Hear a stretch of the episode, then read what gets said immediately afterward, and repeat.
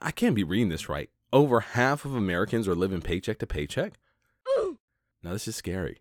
CNBC reports that with inflation still near 40 year highs, more than half of all Americans are living paycheck to paycheck. Consumers are struggling to afford their day to day lifestyles and are tending to rely on credit cards and carry higher monthly balances, making them financially vulnerable. I mean, even top earners say they are stretched thin. We'll discuss this on today's episode of Financial Advisors Say the Darndest Things. So make sure you rate this episode, comment, and subscribe, and also share. Hey, engineer, cue the intro. As Christians, we were taught to be good stewards over our tithing and giving to the less fortunate.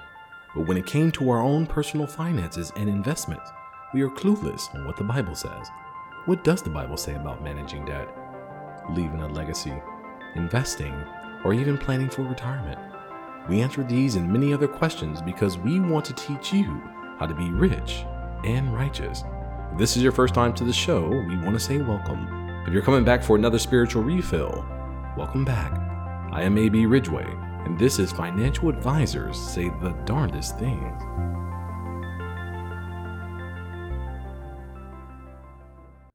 Welcome back. I'm your host, AB Ridgeway, owner and financial advisor with AB Ridgeway Wealth Management. So, if you are looking for a Christian financial advisor who wants you to be rich and not go to hell, come talk to us. but all jokes aside, let's get to today's topic. This is crazy. Think about that. Because of inflation, Americans are living paycheck to paycheck trying to make it.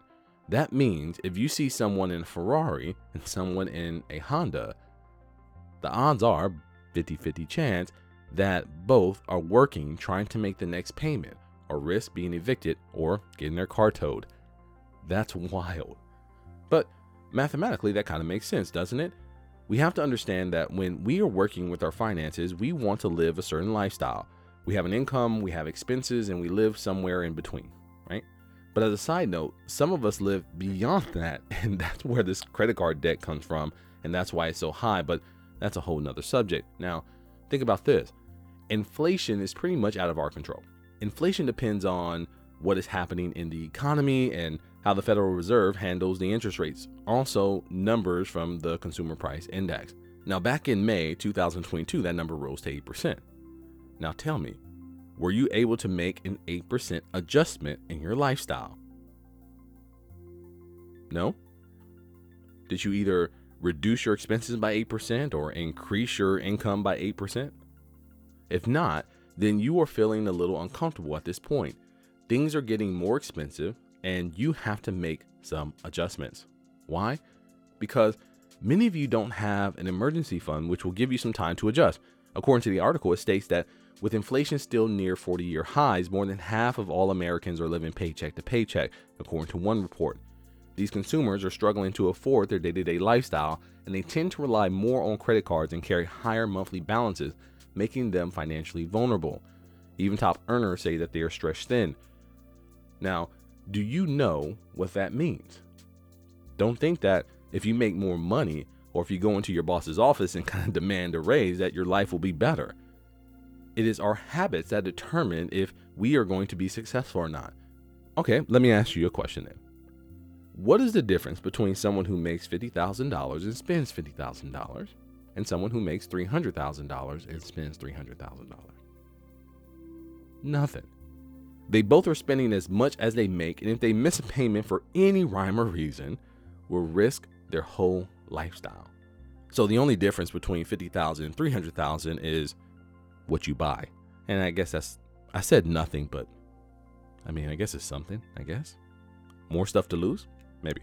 But anyway, let's keep going. First thing you need to do is figure out where you're spending all your money. I mean, you need to take all of your transactions, your credit card statements, your loans, and other obligations and expenses and compare them to your income. Are you making enough for the lifestyle that you are living?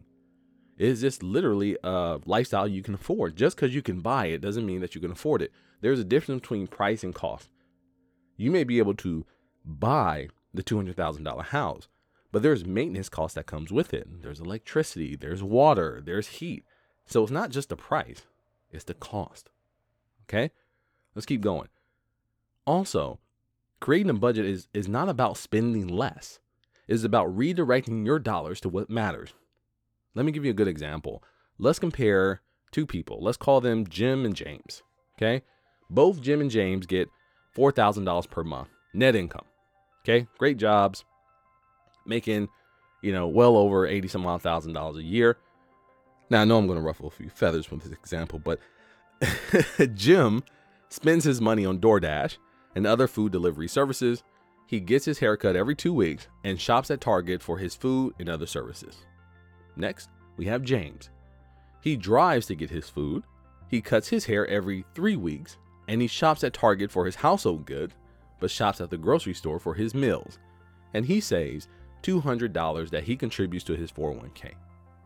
At the end of the month, who spent the most money?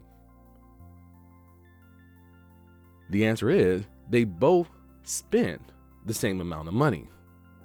Both ate out, both got their hair cut, and each shop at Target to get their household goods, but James has redirected some of those dollars away from DoorDash and other food services and directed them to his 401k that's going to support him in retirement.